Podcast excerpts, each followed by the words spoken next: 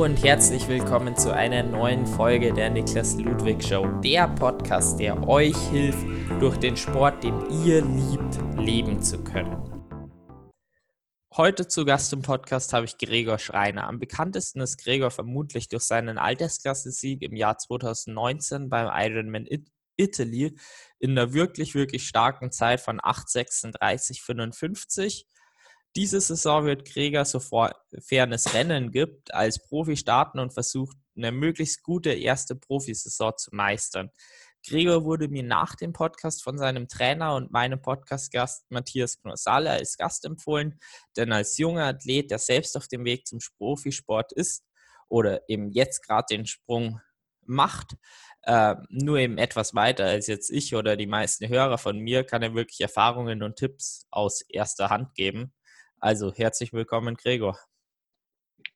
Ja, hi, vielen lieben Dank erstmal für die Einladung und äh, hallo und danke auch an dich, Matthias, für die nette Weiterempfehlung.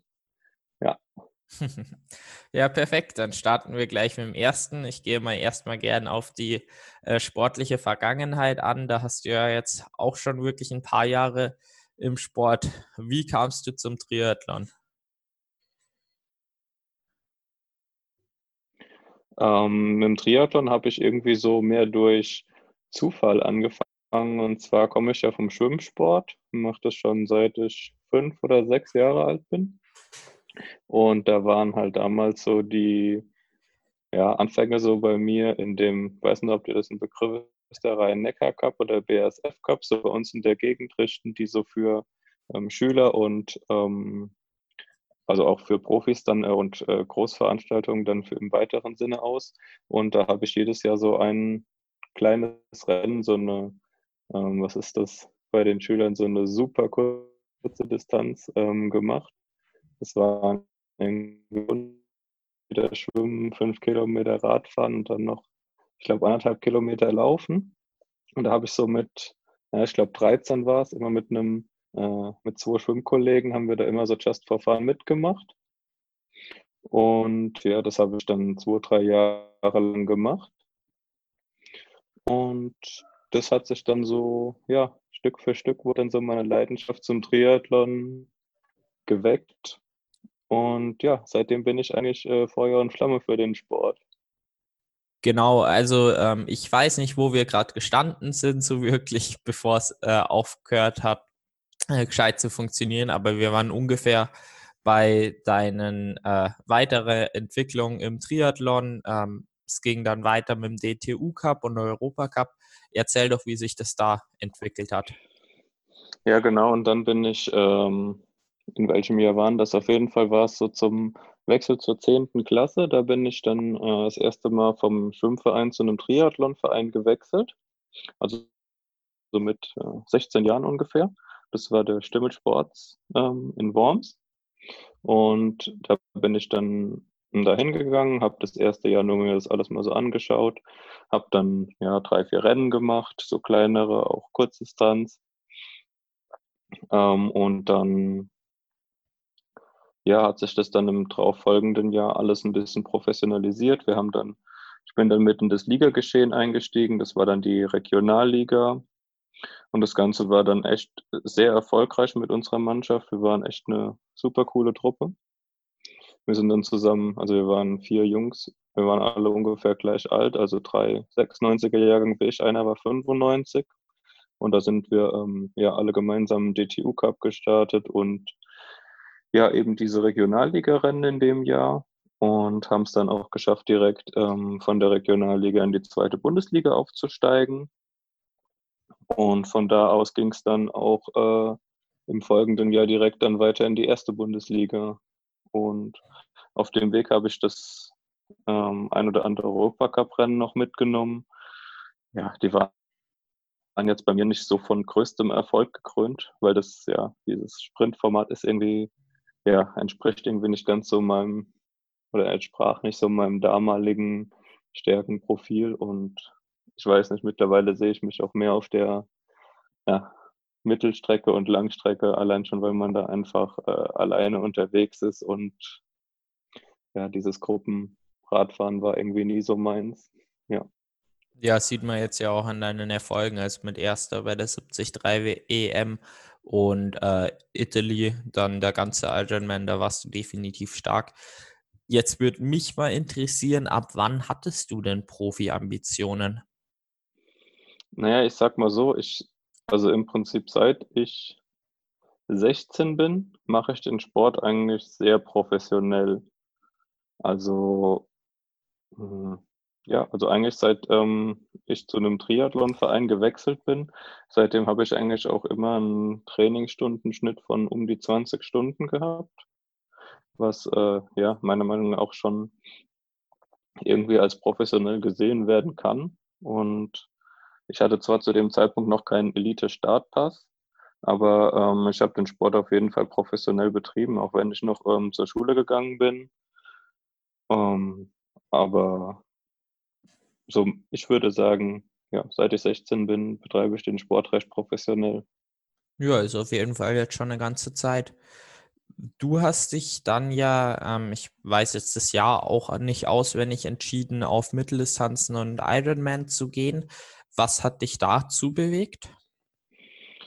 Ähm, ja, das war im Jahr 2016, das weiß ich eigentlich noch recht genau. Und zwar ähm, hat sich da dann unser Bundesliga-Team ähm, aufgelöst, weil dann der, äh, der Hauptsponsor ist ähm, ausgestiegen und haben dann keinen äh, Nachfolger mehr gefunden gehabt. Und ich sag mal, für mich war das jetzt gar nicht so schade, weil ich mich eh eher auf den längeren Strecken gesehen habe. Und dann habe ich ja auch im August das erste Mal in Frankfurt beim City Triathlon erstes Mal so auf, ich sage jetzt mal größerer Bühne, auch wenn es nicht wirklich ein großes, es ist schon ein größeres Rennen. Ich weiß nicht, ob bei dir ein Begriff ist. Ja, klar. Ja, da ja. wurde ich ja dann äh, Zweiter hinterm Steffen Justus und das war eigentlich schon echt cool. Und da habe ich schon so ein bisschen, ja, Feuer gefangen für diese längeren Strecken und habe dann auch im September drauf meine erste Mitteldistanz in Köln gemacht. Ja. So ja, würde ich sagen, äh, bin ich dahin gekommen. Das klingt doch alles ganz gut. Ähm, beim äh, Ironman Italy hast du dann sogar die Hawaii-Quali gelöst. Die hast du ja. dann aber abgelehnt. Was war dafür der Grund? Also der, der Hauptgrund war einfach, dass ich äh, von vornherein gesagt habe, dass ähm, den Ironman Italy wollte ich einfach mal so komplett äh, für mich machen, ohne da ähm, äh, groß die Hawaii-Quali als Ziel zu haben, weil ich ja mir vornherein gesagt habe, dass ich dann im darauffolgenden Jahr, also jetzt in 2020, eine Profilizenz lösen will, also offiziell den Elite-Pass und auch bei Ironman. Und deshalb ähm, hätte ich die, den Start in Hawaii gar nicht annehmen können, weil wie wir ja wissen, kann man nicht äh, die Hälfte vom Jahr als Profi starten und dann nur für Hawaii sagen, ähm, als Amateur komme ich dann doch nochmal. Ja, ist ja dieses Jahr auch bei einem passiert, der wurde ja dann nachträglich disqualifiziert und das ist dann, ja. Ja, das haben wir, glaube ich, alle mitgekriegt mit, äh, dann wurde Christopher Dells noch im Nachhinein äh, als Weltmeister gekürt wurde und dann doch nicht. Genau. Aber ich glaube, ja. die Story kennen die meisten. Und genau, ja. ja. ansonsten kann man da auch einfach nochmal nachschauen. Du hast schon gesagt, du hast dich für die äh, Profilizenz jetzt fürs nächste Jahr entschieden. Was war da der Grund dafür? Mm, also zum einen würde ich einfach mal sagen, meine, meine eigene Leistungsfähigkeit und zum anderen einfach ähm, das, das tatsächliche Messen mit den Konkurrenten. Ich meine, natürlich kann man im Nachhinein immer auf den Ergebnislisten schauen. Jetzt, äh, wie schnell war man selbst, wie schnell waren die Top-Leute. Aber es ist dann dann doch irgendwie ein separates Rennen, das auch unter ein bisschen anderen Voraussetzungen stattfindet. Man hat eine andere Startgruppe. Ähm, man hat meistens kein Führungsfahrzeug und ja, es ist alles irgendwie voller und ich sag mal, es ist halt einfach ein bisschen ein anderes Rennen. Und wenn man sich mit den Besten messen will, sollte man das halt auch offiziell machen und nicht nur anhand von Ergebnislisten, meiner Meinung nach. Und ja, so bin ich dann, habe ich mich dann für den Schritt entschieden, die Profilizenz zu ziehen. Es klingt auf jeden Fall sehr, sehr gut schon mal. Jetzt würde es mich tatsächlich noch interessieren, weil ich mich da jetzt gar nicht wirklich damit befasst habe bis jetzt. Was sind das für finanzielle Kosten? Du hast, soweit ich weiß, ähm, in Deutschland 200 Euro Kosten und dann beim bei Ironman 600 Euro und bei Challenge ist es nochmal anders geregelt, ähm, dass du dann das ganze Jahr starten darfst. Wie schaut das dann aus für dich jetzt? Also genau, das, weiß, das ist genau richtig. Bei DTU sind das, ich weiß gar nicht, ob es 180 oder 200 Euro waren. Auf jeden Fall ist das eine einmalige Gebühr. Die bezahlt dann DTU. Damit ähm, wirst du halt einmal im, im NADA-Testpool aufgenommen, ähm, sodass die halt einmal die Dopingkontrollen bei dir durchführen können. Ähm, also kommst du zuerst mal im niedrigsten Pool. Ähm, dann hast du halt die Möglichkeit, überhaupt offiziell Preisgeld ähm, zu erhalten durch diesen Elite-Pass, was man ja als Amateur eigentlich gar nicht offiziell darf, soweit ich das weiß. Und ähm, genau, das ist der Punkt bei der DTU. Ich sag man, ich weiß nicht, ob man das wirklich als Bewerben nennen kann. Auf jeden Fall. Muss man denn da irgendwelche Leistungsnachweise bringen? Nicht, oder? Also ich habe ich habe meine äh, mit reingeschrieben. Ich weiß nicht, ob die jetzt relevant waren oder ob man bei der DTU bekannt ist und ob die einen beobachten. Das kann ich dir nicht sagen. So genau bin ich da nicht involviert. Auf jeden Fall war das wirklich kein Problem. Man hat dann das Formular ausgefüllt mit seinen Daten und schickt es dann per E-Mail an DTU und bekommt dann kurze Zeit darauf später dann äh, Post, wo dann alles drinsteht und auch per E-Mail mitgeteilt, wie das Ganze mit der NADA läuft. Und genau, dann bekommt man seinen Elite-Pass. Und wenn man den dann hat, kann man sich dann bei Ironman, ich glaube, die Zeit ist immer im Februar, ähm, als Profi melden. Da gibt es ähm, zwei verschiedene Möglichkeiten. Und zwar ist das einmal so eine sogenannte äh, Jahreslizenz. Wie du schon gesagt hast, da hat man dann die Möglichkeit, ähm, alle Rennen die es von Ironman gibt, die in das Kona-Punkte-Ranking oder auch in das 70.3 WM-Punkte-Ranking oder wie auch immer das mittlerweile alles heißt, weiß ich auch nicht so genau. Es ist ja mittlerweile über Platzierungen und so weiter einführen.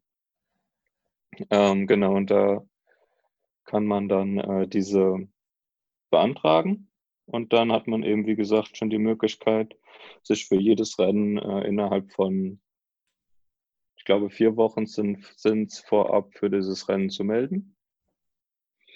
Genau, und dann gibt es noch die Möglichkeit, ähm, sich für jedes einzelne Rennen zu melden. Also wenn man jetzt sagt, man will nur ein Ironman-Rennen machen, dann lohnt es sich nicht, diese Jahreslizenz zu beantragen. Die kostet nämlich, glaube ich, 950 Dollar also für ein Jahr. Dann kann man auch eine Einrennenlizenz beantragen. Da zahlt man dann pro Ironman, also Langdistanz 500 Dollar und für die ähm, Mitteldistanz 250 Dollar. Ah, okay. Ich wusste gar nicht, dass es da auch Tageslizenzen gibt. Ich dachte, da gibt es immer nur die, äh, nur die fürs ganze Jahr. Auf jeden Fall interessant zu wissen. Jetzt würde ich auch gleich äh, auf die Finanzierung dann zu sprechen kommen. Du hast es schon im Vorgespräch kurz angesprochen. Du arbeitest noch halbtags äh, zusätzlich zum Triathlon. Jetzt würde mich das ganze Konstrukt aber generell mal finanziell interessieren bei dir.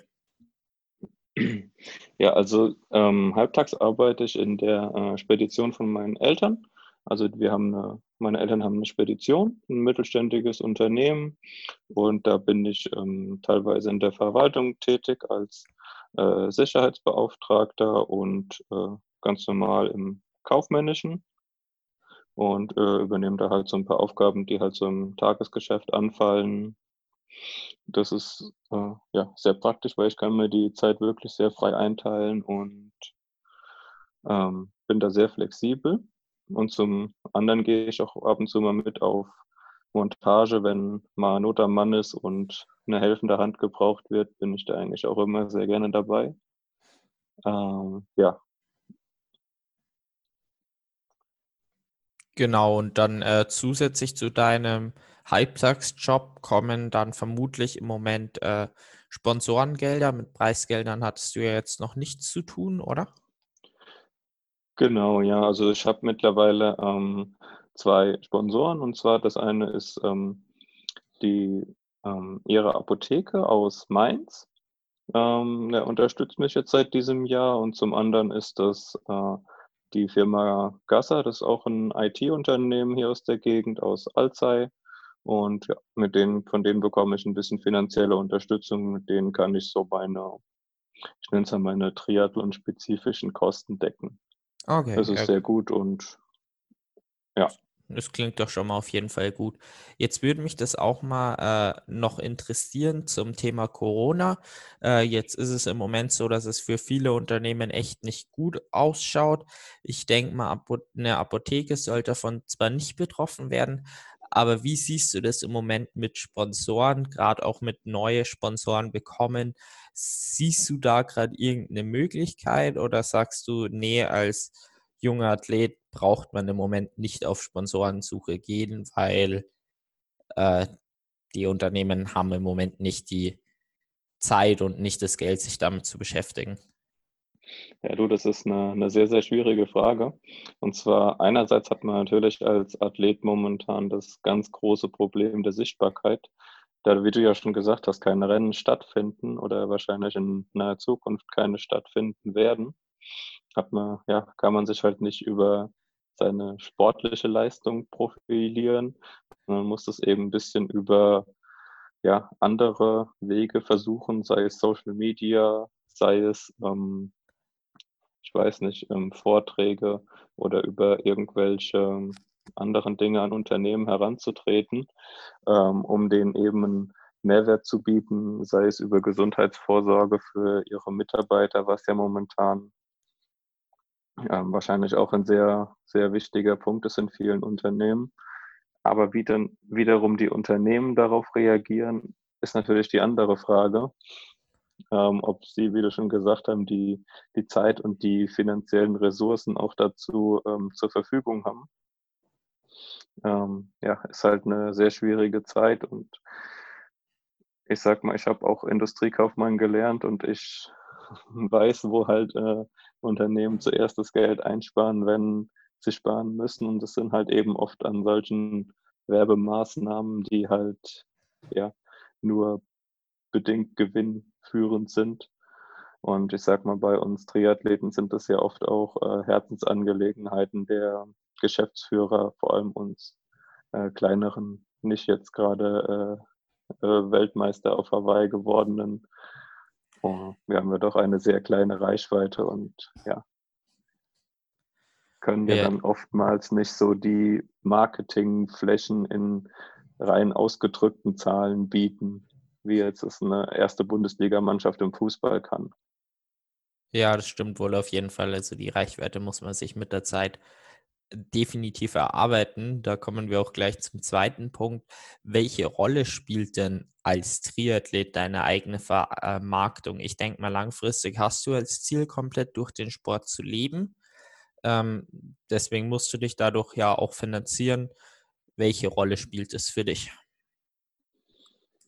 Hm, also auf jeden Fall spielt es eine sehr große Rolle, aber ich persönlich finde es auch, ähm, unheimlich schwierig, ähm, wirklich da sich sinnvoll zu vermarkten, weil ich bin gar kein Freund von diesen, ja, ich mache mal hier einen Post und mache mal da einen Post, ohne da wirklich irgendwie, ähm, ja, was zu vermitteln zu wollen, sondern einfach, weil es mir nur darum geht, jetzt mich zu vermarkten auf Zwang wenn du verstehst, was ich meine. So, Wie meinst du das jetzt? Meinst du das mehr? Ähm, du machst keine Posts jetzt hier, ich habe das und das coole Produkt vom Sponsor bekommen, weil das halt im Deal steht?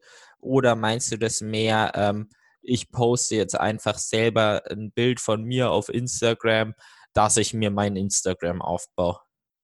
Ja, genau sowas. Also so dieses, ja, ich will jetzt nicht sagen, dieses reine Influencer-Leben, ähm, das ist so nicht so meine Welt. Also gar kein Problem mit den Leuten, die das machen, aber ich kann mich da persönlich halt nicht identifizieren. Es fällt mir sehr schwer, dann das irgendwie so, ähm, ja, äh, am Laufen zu halten, wenn ich dann jede Woche ähm, sieben Posts machen will oder zweimal täglich sogar, wie man das mittlerweile schon fast machen muss, um da eben die Reichweite zu bekommen auf Instagram, die man wahrscheinlich mittlerweile braucht. Aber ich finde, da geht halt unheimlich Qualität verloren und ja, ich bin halt eher so der Freund von, ich poste was, meine das ernst und ja. Dafür okay. wächst vielleicht die Reichweite ein bisschen langsamer, aber sie wächst vielleicht richtig. Ja, das kann man, glaube ich, definitiv so sagen. Also ich habe auch mit Instagram ein bisschen rumprobiert und auch mit so Zeug wie äh, Follow for Follow habe ich kurzzeitig mal ausprobiert und das ist, also man bekommt da keine Zielgruppe, die irgendwie interessant für einen ist. Und deswegen sehe ich sowas inzwischen auch ganz kritisch an, auch wenn ich es anfangs eigentlich nach einer coolen Möglichkeit, also nicht wirklich Follow for Follow, mehr ein Folgen und dann wieder Endfolgen, dass die Leute die Seite kennenlernen, habe ich das gesehen, weil ich schade denen ja nicht. Äh, aber das habe ich dann auch ganz schnell wieder aufgegeben, weil ich zum einen gesehen habe, die Leute, die auf das Profil aufmerksam werden, folgen mir, weil ich ihnen denken, sie folgen möchte. Äh, und zudem einfach sind das meistens Leute, die nichts mit dem Sport zu tun haben.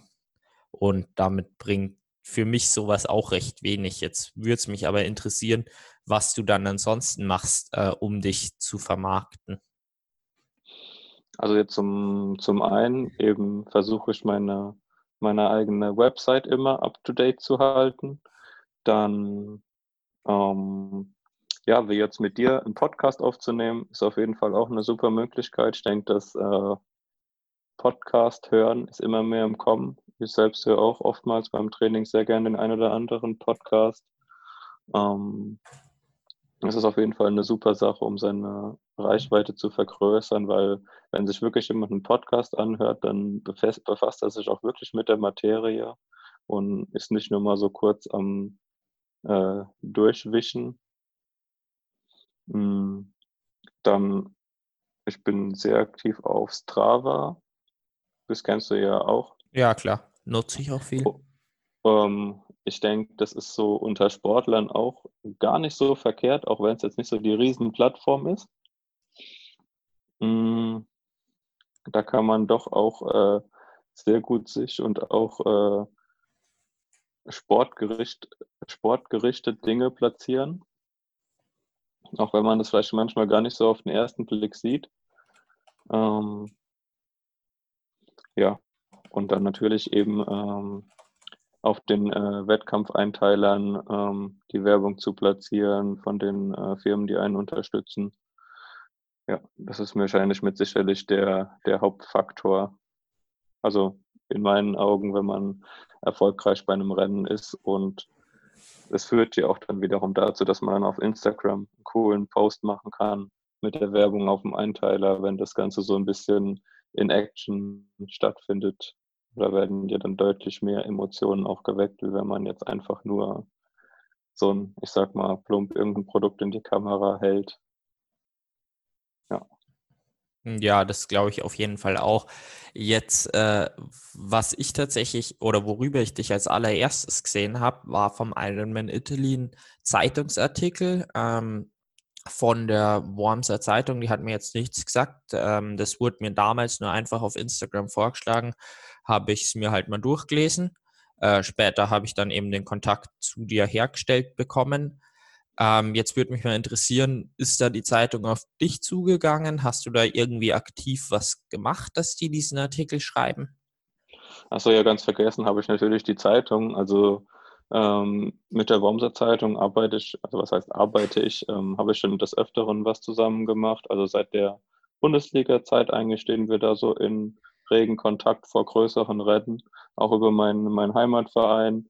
Ähm, ja, da kann man auf jeden Fall immer, immer den einen oder anderen schönen Vor- und auch Nachbericht machen. Und es gibt ja doch auch viele Leute, die auf den sozialen Medien noch nicht ganz so aktiv sind. Und so kann man die dann auch noch erreichen. Wie erreicht man jetzt eine, so eine Zeitung? Ich habe tatsächlich auch diesen Kontakt ähm, mit dem Münchner Merkur, habe ich inzwischen einen recht guten Kontakt. Ähm, da bin ich einfach aktiv auf die zugegangen. Wie ist es bei dir entstanden? Also Ähm, bei einer Zeitung war es so, denen habe ich, also bei Merkur habe ich einfach eine Mail geschrieben, hier das Ergebnis habe ich und dann dachten sie sich, okay, ist cool, möchten wir gleich einen größeren Artikel drüber schreiben. Und bei einer anderen Zeitung hat dann ähm, das grundsätzliche Anschreiben nichts gebracht, da bin ich dann einfach mal vorbeigegangen. Ähm, das heißt, so wurde ich persönlich aktiv. Wie war das dann bei dir? Ähm, genau, also das war bei mir bei dem einen Fall war das genauso. Da ähm, habe ich denen einfach dann die Sachen geschickt. Die haben einen Artikel draus gemacht. Ähm, bei dem anderen, äh, bei der Wormser Zeitung, habe ich äh, ganz guten Kontakt mit dem ähm, Sportredakteur, eben schon durch die Bundesliga-Vergangenheit. Die kamen halt damals dann auf uns zu mit einem äh, Verein. Ich meine, es war irgendwie selbst äh, laufend. Mhm. Und jetzt bei der Rheinpfalz hier, das ist die lokale Zeitung, wo ich wohne, da ist auch die Sportredakteurin auf mich zugekommen. Das war im Rahmen von einer äh, Sportlerwahl war das. Ah, ja, okay. und dann bleibt man halt immer so ein bisschen in regem Austausch über so die ja, aktuellen sportlichen Geschehnisse. Ich meine, momentan ist ein bisschen schwierig. War bei uns jetzt ein total toller Artikel drin, fand ich in der Sportzeitung, wo nun mal immer das äh, von Fußball-Bundesliga-Titelbild drin ist. War so ein, waren so zwei ältere Leute oder Rentner, so die im Park spazieren gehen. Das fand ich total toll. ja, die brauchen auch mal Plattform. Jetzt ist die Zeit. ja. Ähm, ja, auf jeden Fall äh, ganz interessante Einblicke. Vielen Dank dafür. Und halt, ich glaube, das Allerwichtigste ist, äh, gerade als junger Athlet, wenn sich so eine Möglichkeit wie ein Podcast, wie ein äh, Zeitungsartikel, gerade von so einer renommierten Zeitung, die auch Leser wirklich hat, äh, dann einfach annehmen, wenn man so ein Angebot hat. Ähm, weil sowas kann einen wirklich pushen. Ja, genau. Also es spricht ja auf jeden Fall nichts dagegen und ich denke, die ähm, halbe Stunde wird jeder mal übrigen, wenn es nur auf der Heimfahrt ist, von einem, von einem Rennen da eine Kleinigkeit zusammenzuschreiben und mittlerweile schreibt ja doch jeder immer irgendwas für Instagram und dann kann man das ja auch gerade kopieren und weiterleiten. Das ist ja mittlerweile in der heutigen Zeit gar kein Problem mehr. Ja, auf jeden Fall. Wann glaubst du persönlich, dass du durch den Sport leben kannst? Also du kannst es jetzt gern zeitlich oder ähm, an einem Erfolg festmachen?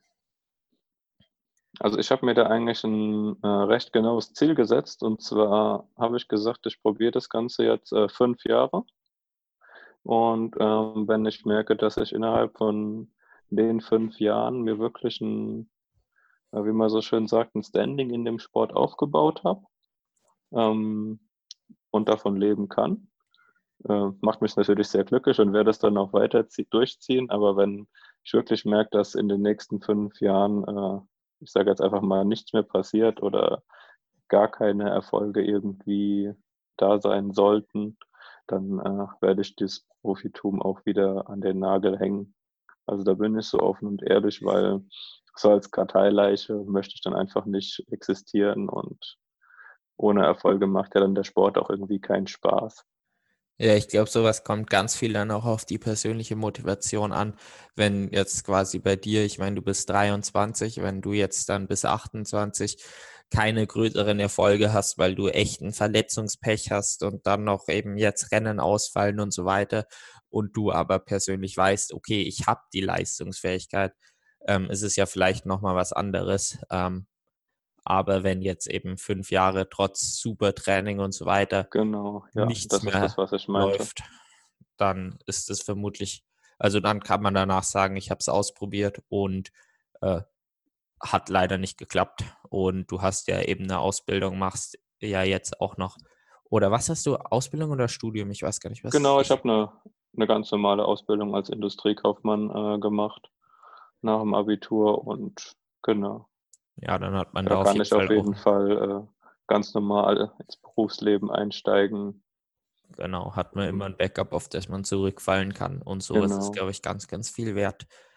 Ja, es war mir auch irgendwie wichtig, dass ich das ähm, habe in der Hinterhand, um auch einfach die, die Möglichkeit zu haben, den Sport jetzt zu machen und dann halt eben später irgendwann auch sagen zu können, wenn es nicht klappt, oder auch man kann sich ja auch mal schwer verletzen, man kann einen Radunfall haben oder sonst irgendwas, dass man einfach dann nicht sagen muss, oh, jetzt muss ich noch fünf Jahre studieren oder ich meine, das kann man natürlich machen, immer noch. Man hat ja immer die Möglichkeit, noch studieren zu gehen. Nur man hat halt einfach mal die Sicherheit und genau, man weiß ja nie, was alles auf einen zukommt. Ja, auf jeden Fall. Jetzt würde mich interessieren, welche Ausgaben hast du denn als äh, recht junger Athlet denn im Moment in Sachen Trainingslager? Du hast jetzt vorher schon angesprochen, die Profilizenz mit den Rennen. Dafür hast du aber keine ähm, Rennkosten selber mehr. Was kommt da auf dich zu? Hm, also, wie du schon gesagt hast, das sind die Trainingslager. Dieses Jahr habe ich jetzt zwei Trainingslager gemacht. Einmal äh, direkt im Januar auf Lanzarote und im äh, Anfang März auf Mallorca. Beides waren zwei Wochen. Ähm, ich denke, da kann man immer so grob für beides zusammen ja, 3000 Euro rechnen, wenn man alles zusammenrechnet mit Essen und Verpflegung und Transport und was eben alles dazugehört. Ich meine, es kommt ja doch immer einiges zusammen. Ähm, die stehen auf jeden Fall immer im Raum. Dann, wie wir schon gesagt haben, die, die Ironman-Lizenz und die DTU-Lizenz. Ähm, und dann eben noch die Unterbringung bei den Rennen, wenn man bei den Hotels, meistens kann man als äh, kann man da auch irgendwie einen ganz guten Deal mit dem Hotel machen, dass man da irgendwie nur die Hälfte bezahlen muss oder manchmal wird man auch komplett eingeladen es kommt immer ein bisschen auf den Veranstalter an, den Ort und ja, wie ausgebucht die Hotels schon sind. Genau. Dann ähm, halt noch so die Fahrtkosten. Ich würde ganz gern gerade also noch auf den letzten Punkt eingehen, weil ich das gerade ganz interessant fand mit den Hotels. Ähm, wie ist das? Also als Profi hast du die Möglichkeit, äh, dann häufig günstiger an Hotels zu kommen oder hast du das jetzt auch schon als Amateur gemacht, wo du denen geschrieben hast? Also als Amateur habe ich das nie ausprobiert, hätte ich vielleicht machen können, aber ähm, da ich ja letztes Jahr nur ähm, zwei Aufenthalte in Hotels hatte und die auch recht kurzfristig waren mit ein oder zwei Übernachtungen, habe ich da jetzt nicht äh, groß den dann hin und her geschrieben. Es war dann auch doch recht günstig, weil ich das weit im Voraus gebucht habe. Ähm, ja, und für dieses Jahr sofern ein Rennen stattfindet, hoffe ich einfach mal, dass man da dann über Partnerhotels von den jeweiligen Ironman-Veranstaltungen vielleicht ein bisschen äh, günstiger an eine Übernachtung kommen kann. Weiß ich allerdings nicht, habe ich persönlich schon nicht ausprobiert, wie das äh, läuft im ersten Jahr. Aber vielleicht äh, ergibt sich ja das ein oder andere. Ja, das ist vielleicht tatsächlich auch noch ein Vorteil von der Profilizenz, den man als Amateur, glaube ich, tut man sich recht schwer, weil ich meine, auch wenn man Altersklassengewinner ist, dann gibt es halt immer noch äh, weiblich und männlich Altersklassen und das in jeder Altersklasse, da hat man dann gleich 15 Leute, die ja Altersklassensieger sind und ich meine, das sind ja nicht alle, die mal Altersklassensieger waren. Also ich glaube, genau. da tut genau. man sich als Amateur recht schwer, aber als Profi, ja, kann es durchaus Chancen geben. Ja, also man hat halt einfach als Profi das eine oder andere, die eine oder andere Privilegie, aber dafür muss man halt auch im Profifeld starten und ich sag mal, die Wahrscheinlichkeit, dass man dann auf dem Treppchen ganz oben steht, ist halt dann doch nochmal deutlich geringer, als wie wenn man in der Altersklasse ähm, ganz weit oben sein kann. Oder ja, im, Normal Im Normalfall muss man da definitiv deutlich mehr leisten. Ja, Genau, jetzt was du gerade noch weiter am Reden, äh, Fahrtkosten hast du noch, ich denke mal Trainer noch, äh, Physio genau, ja. vermutlich. Ja. Also genau. Physio kommt noch dazu, dann äh, Fitnessstudio kommt noch dazu, dann ja, das eine oder andere, die, die, die Trainings-Apps äh, in Anführungszeichen, ob man sie jetzt braucht oder nicht. Ich finde es sehr hilfreich wie Training Peaks oder auch Swift, um das Indoor-Training ein bisschen äh, attraktiver zu machen oder ähm, ja, Training Peaks eben, um eben die, sein Training besser analysieren zu können oder überhaupt analysieren zu können. Ähm, nutze ich eigentlich hauptsächlich auch mit der Kommunikation mit meinem Trainer, planen wir die Einheiten drin, ich trage ein, wenn irgendwas ist, funktioniert echt super. Ja, also ich sag mal so, das waren so die größten Kosten, die jetzt alleine mit dem äh, Sport verbunden sind, würde ich sagen. Ich weiß nicht, vielleicht fällt dir noch irgendwas ein, aber ja, also es klingt jetzt auf jeden Fall so recht ähnlich wie von einem ambitionierten äh, Amateur. Jetzt Trainingslager machen ja auch genügend Amateure. Äh, da klingt es jetzt gar nicht so anders. Du hast jetzt nur nicht erwähnt, ähm, wie das im Moment mit Kosten für Equipment ausschaut. Deswegen würde mich jetzt mal interessieren, welches Equipment braucht man deiner Meinung nach ähm, am Anfang vom Profi-TU? Muss schon irgendwie ein Bahntest sein? ähm, muss schon eine Scheibe sein, äh, aber eben auch andererseits, wie viel bekommst du da inzwischen gestellt? Kannst du immer irgendwie äh, Rabatte kriegen, wie das einfach inzwischen bei dir ausschaut? Mm, ich sag mal so, also dadurch, dass ich jetzt ja schon ein bisschen einige Zeit dabei bin, hat sich auch so über die Jahre das ein oder andere ähm, an Material angesammelt. Meiner Meinung nach muss gar nichts sein. Es ist alles irgendwie nice to have. Sobald man irgendwie äh, eine wirklich gute Position auf seinem Rad hat, ähm, kann man meiner Meinung nach auch ganz mit einem ganz normalen, äh, also ich will jetzt nicht sagen Rennrad, es sollte schon ein Zeitfahrrad sein, weil man mit einem Rennrad eben nicht die Position fahren kann, ähm, die man eigentlich haben sollte. Also von daher denke ich, ein Zeitfahrrad ist auf jeden Fall schon ähm, ja, eigentlich das A und O an Material. Dann ähm, ein gescheiter Neopren. Ähm, Jetzt der neueste und teuerste sein muss, wahrscheinlich nicht. Sobald man gut damit klarkommt, ist es auf jeden Fall eine super Sache. Und ähm, ein Bahntest, ich habe bis jetzt einen gemacht, aber das war mehr so ähm, im Rahmen von äh, äh, mit, zusammen mit einem Bike-Fitting, wo wir einfach wissen wollten, wie kann ich die Position dann tatsächlich auch fahren. Da ging es uns jetzt wenig darum, ähm, ob es jetzt ein bisschen schneller ist oder ein bisschen langsamer, ähm, wie weit jetzt die Arme auseinander sind oder zusammen. Ähm, ja, also Bike-Fitting finde ich so persönlich mit am, am wirklich wichtigsten. Mache ich auch wirklich äh, einmal im Jahr mit meinem Zeitfahrrad und ähm, ja. Ja, Und was ich auch sehr wichtig finde, sind, habe ich jetzt auch erst vor kurzem machen lassen, aber es bringt sehr viel, sind, ähm, wie nennt man das, Einlagen für die Radschuhe. Mhm. Hast du da welche zu empfehlen? Also hast du dir individuell welche herstellen ja. lassen? Ja, also Fall, mit äh, beim äh, Lloyd Thomas, ähm, der ist in Benzer mit der Firma CycleFit. Ähm, ich denke mal, ist jetzt keine wirkliche Werbung. Ich habe ganz normal dafür bezahlt, aber ist wirklich ein super kompetenter Mann. Der arbeitet auch zusammen mit den Leuten von äh, äh Giant CCC, also dem Pro Cycling Team und ganz vielen anderen Profi-Radsportteams zusammen, auch Profi-Triathleten und da mache ich ja mein Bike-Fitting und ebenso radspezifische Sachen, wie jetzt Einlagen für die Radschuhe und ja, ist einfach nochmal ein ganz anderes äh, Fahrgefühl und Level an Komfort, das man dann eben in seinen Schuhen hat.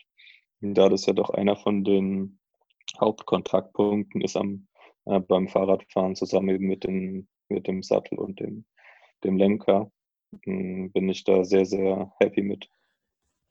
Ja, das klingt doch auf jeden Fall ganz gut. Und wenn es jetzt von dir heißt, dass man da äh, sich nochmal genauer anschauen lassen sollte, dann sollte man da wirklich vielleicht nochmal einen Blick mehr hinwerfen. Also ich muss sagen, tatsächlich bei den Schuhen äh, ist äh, eigentlich auch der einzige Kontaktpunkt, äh, wo ich noch nicht so ein gutes Equipment habe und damit auch jetzt bei den äh, Innensohlen auch keine besonderen. Aber da ja, muss ich mal nochmal mit äh, Steps, wo ich mein Bikefitting gemacht habe, quatschen, ob ich das brauche, weil wir das tatsächlich getestet, also äh, weil wir das tatsächlich mit den Schuhen auch getestet haben und so weiter und ob man da noch was äh, durch individuelle optimieren könnte, weil ich mir da gar nicht sicher bin.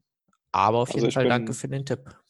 Ich bin der Meinung, lieber die, was es auch immer dann kostet, 250 Euro für ein Bikefitting und die Einlagen, lieber das Geld in die Hand nehmen, ähm, wie was weiß ich, den, die neuen Laufräder kaufen oder die, den neuen Aero-Helm. Man ist vor allem bei einer langen Distanz wahrscheinlich am Ende äh, unmessbar viel schneller, wie wenn man Schmerzen hat in den Füßen und deshalb nicht mehr treten. Also ist meine Ansicht.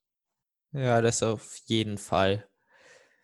Jetzt würde ich noch gern auf das Thema äh, Sponsoren eingehen. Wie bist du denn zu deinen Sponsoren äh, gekommen? Bist du auf sie zugegangen oder hast du äh, Angebote gekriegt, vielleicht auch eine Mischung? Hm, also meine aktuellen beiden, äh, also meine aktuellen Sponsoren, die haben sich eigentlich alle aus den ähm, so mit der Zeit entwickelt. Man ähm, äh, den, das IT-Unternehmen, das mich äh, unterstützt, ist den Geschäftsführer kenne ich persönlich sehr gut. Der ähm, unterstützt auch die Laufgruppe, in der ich trainiere. Ähm, also ich würde das auch nicht als äh, wirkliches Sponsoring äh, bezeichnen, sondern mehr als Zusammenarbeit. Ich bin dann auch ein bisschen, ich sag mal, in dem Verein aktiv, übernehme dann die ein oder andere äh, Gruppenausfahrt mal oder ähm, ja, was, wie, wie soll man das sagen? Es ist mehr so ein, so ein Geben und Nehmen. Kann man das so sagen? Ja, bestimmt. Ja, auf jeden Fall. Ähm, und mit der Apotheke, also ihre Apotheke in Mainz, der äh, Geschäftsführer ist auch sehr Triathlon begeistert, äh, super starker Radfahrer. Grüße an dich, Martin, wenn du das äh, hören solltest. ähm, äh, ja, das ist super coole äh, Kooperation auch mit äh, ihm, der Firma Ihre Apotheke. Ähm, ja. Hm, wir sind, wir sind, wir sind zusammengekommen über und meinen Trainer Matthias. Ähm, also Matthias hat den Martin lange Zeit trainiert und sind halt auch über mich ins Gespräch gekommen und haben gedacht, das wäre eine coole Sache, wenn er mich da unterstützen könnte. Und so ist das Ganze dann zustande gekommen. Also, also auch über Umwege. Merkt man mal wieder, persönliche Kontakte sind verdammt viel wert, auch wenn es um Sponsoring geht.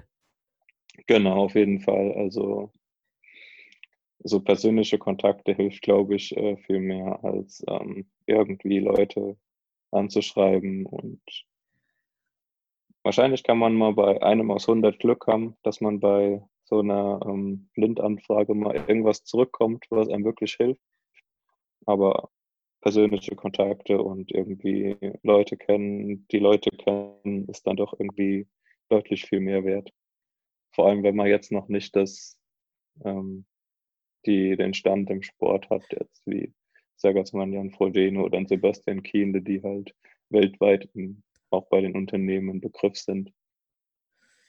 Ja, das wohl auf jeden Fall. Äh, Jan Frodeno und Sebastian Kienle bringen dann auch eine enorme Medienpräsenz und insgesamt einfach, ähm, wenn man als Athlet sieht, okay, Sebastian Kienle fährt das und das Equipment, das möchte ich auch, weil damit gewinnt er, dann ist es natürlich was anderes als bei uns Athleten, die einfach noch nicht an der Weltspitze sind. Deswegen würde es mich jetzt aber mal interessieren, was kann man ähm, trotzdem bei Sponsorings tun, dass es einfach nicht einseitig ist, sondern beidseitiger Erfolg? Hm, man kann natürlich sein eigenes Know-how, sei es jetzt zu ähm, äh, mentalem, mentalen äh, Aspekten sein, wie motiviere ich mich jeden Tag, ähm, aufzustehen, rauszugehen, mein Bestes zu geben, jeden Tag besser werden zu wollen. Ich denke, das ist auch für ähm, jeden Mitarbeiter in jedem Unternehmen äh, ein interessanter Aspekt.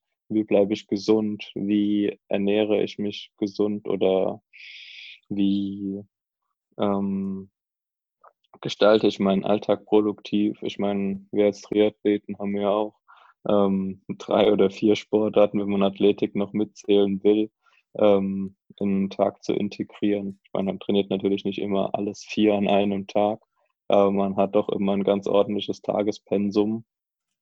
Wenn man dann noch äh, äh, ja, es hört sich zwar immer dumm an, sich umziehen und Sachen für die nächste Einheit äh, richten mit dazu zählt, dann ist man dann doch immer die eine oder andere Stunde am Tag beschäftigt. Ja, und wie man sowas einfach, ähm, wie man es einfach seinen Alltag produktiv gestaltet und gesund lebt. Ich denke, ähm, sowas Mitarbeitern zu vermitteln, ist auf jeden Fall immer eine, ein guter Anhaltspunkt, wo man immer drauf eingehen kann.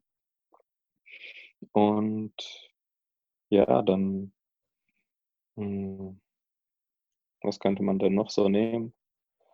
Für mich ist es auch sehr schwierig, muss ich sagen.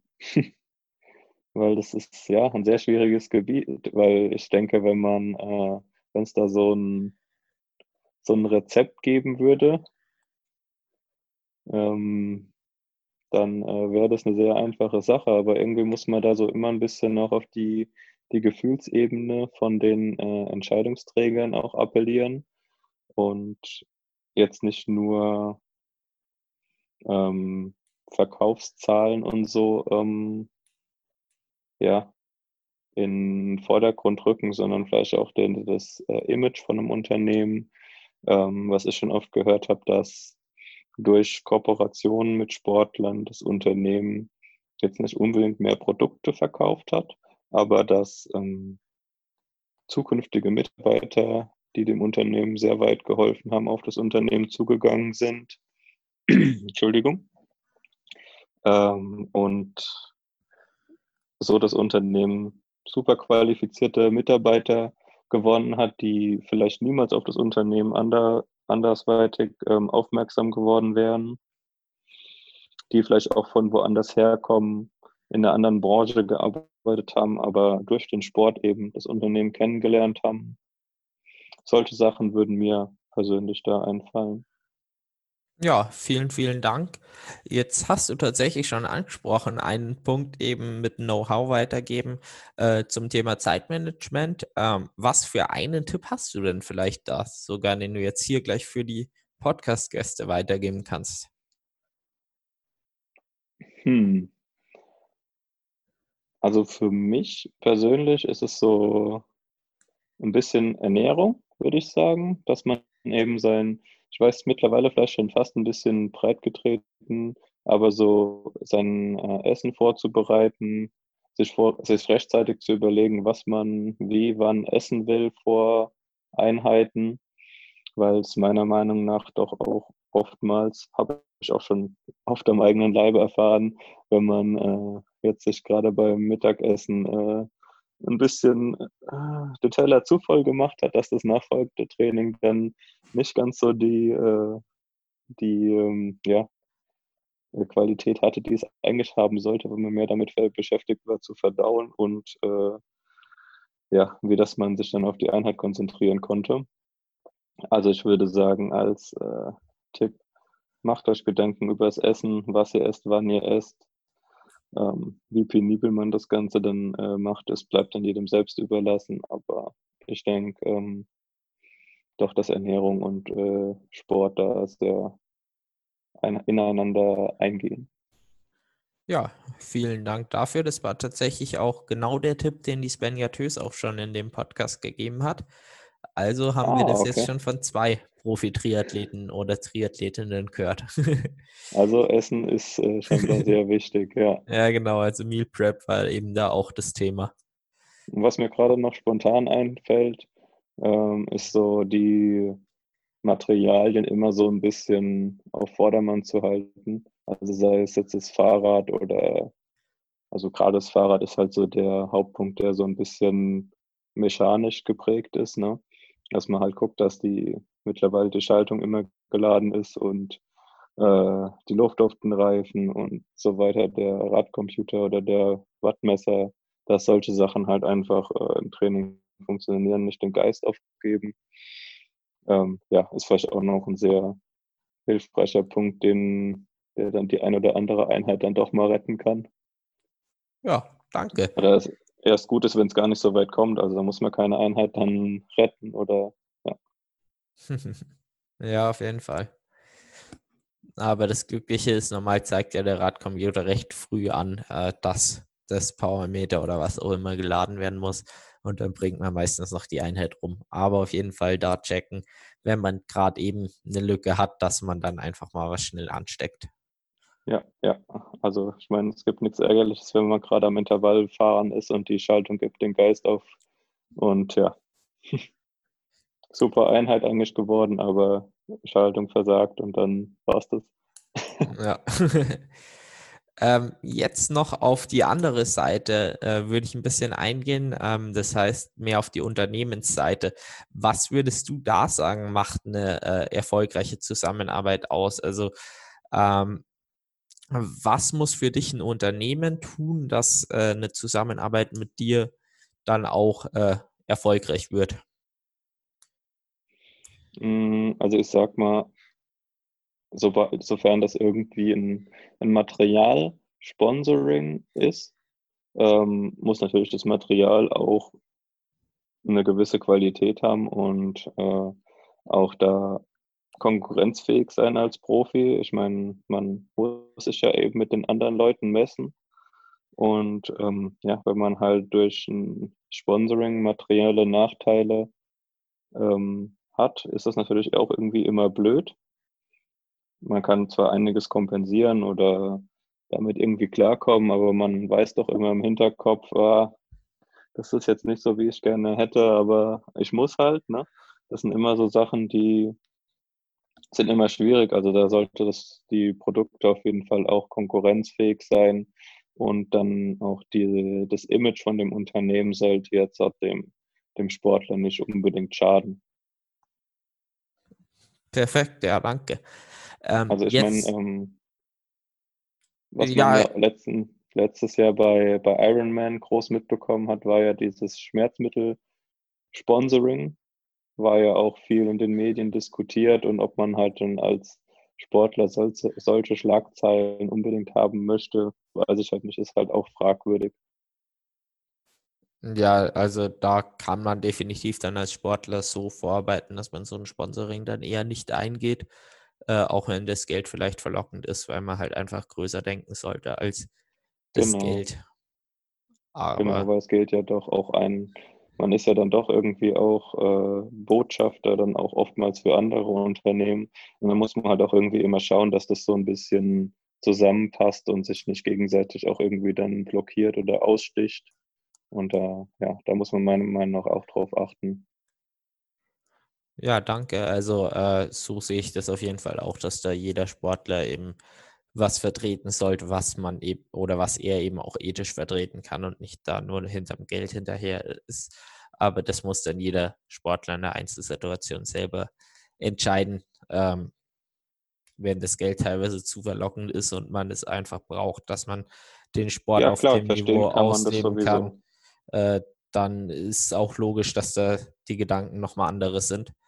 Ja, auf ähm, jeden Fall. Also ich möchte da niemandem irgendwas vorwerfen und ich war leider noch nie in der Situation, mir Sachen so aussuchen zu können. Vielleicht ist es ja irgendwann so, dann denkt man wahrscheinlich auch anders drüber. Aber das sind so meine Gedanken, ja. Ähm, jetzt war die Frage tatsächlich ein bisschen anders äh, gedacht. Ich fand deine Antwort zwar auch interessant, äh, aber war auf eine andere Frage mehr oder weniger bezogen. Ich habe nämlich jetzt mehr im Sponsoring selber gedacht. Ähm, wenn eben du als Athlet machst, ähm, Werbung etc. von mir aus auch über Instagram bei den Rennen, wie auch immer man das eben abklärt. Aber was kann denn auch ein Unternehmen machen, um das dir zu erleichtern, zum Beispiel ähm, Werbematerialien, ähm, auch eine Plattform geben, wo man die Werbung eben machen kann. Was hattest du da für Erfahrungen? Was hat vielleicht bei dir auch funktioniert? Hm, also zum einen kann natürlich das Unternehmen auch ähm, mich als Sportler platzieren. Also sei es jetzt auf, äh, ich sage jetzt einfach mal so Produktflyern, Broschüren oder ähm, deren eigenen äh, Internetauftritt über äh, Website, Instagram, Social Media, wo auch immer, Werbevideos und dadurch kommt ja auch wieder Aufmerksamkeit zu mir zurück, was mich ja auch wieder weiterbringt. Dann kann das natürlich auch ähm, ja, produktbasiert sein, dass man selbst irgendwie an der Entwicklung von einem Produkt mitarbeiten kann, das äh, mich selbst dann verbessert. Ähm, und ja, solche Sachen, denke ich, sind da sehr, ähm, sehr interessant. Ja, perfekt. Äh, dann vielen Dank für die vielen, vielen Tipps, die du gegeben hast. Ich bin sehr, sehr zufrieden mit äh, der Podcast-Aufnahme und ich finde, also man kann auf jeden Fall einige Tipps von dir jetzt mitnehmen und selber auch anwenden. Ja, sehr gerne. Perfekt. Und jetzt würde ich einfach dir noch das Schlusswort geben. Wo findet man dich denn? Wo kann man dich verfolgen? Du hast vorher eben Webseite und Instagram und Strava schon erwähnt. Da kannst du ja einfach noch kurz erwähnen, wie du dort heißt. Ähm, also bei Strava ganz normal, Gregor Schreiner, beides groß geschrieben. Ähm, auf Instagram Gregor-Schreiner. Ähm, ja, Webseite ist äh, bei Google auch ganz einfach. Wenn man Gregor Schreiner eingibt, findet man mich eigentlich ganz oben. Ja, das ist eigentlich so soweit alles. Perfekt. Ja, also Facebook gäbe es auch noch, wäre auch Ach so, ja, gut. Passt. Aber Facebook ist, bin ich mittlerweile nicht mehr ganz so aktiv, weil ja, Instagram hat da, glaube ich, dann doch eher die Nase vorne ja, mit jeder auf jeden Fall sollte das nutzen, äh, womit man selber auch klarkommt und Spaß daran hat. Bei mir ist es auch eben eher Instagram. Genau. Sehr ja, perf perfekt. Also dann vielen, vielen Dank, dass du äh, da warst im Podcast und vielen Dank für die ganzen guten Tipps. Ja, sehr gerne doch und danke natürlich auch für die Einladung. War mir eine Freude. Ja, ja. sehr, sehr gerne.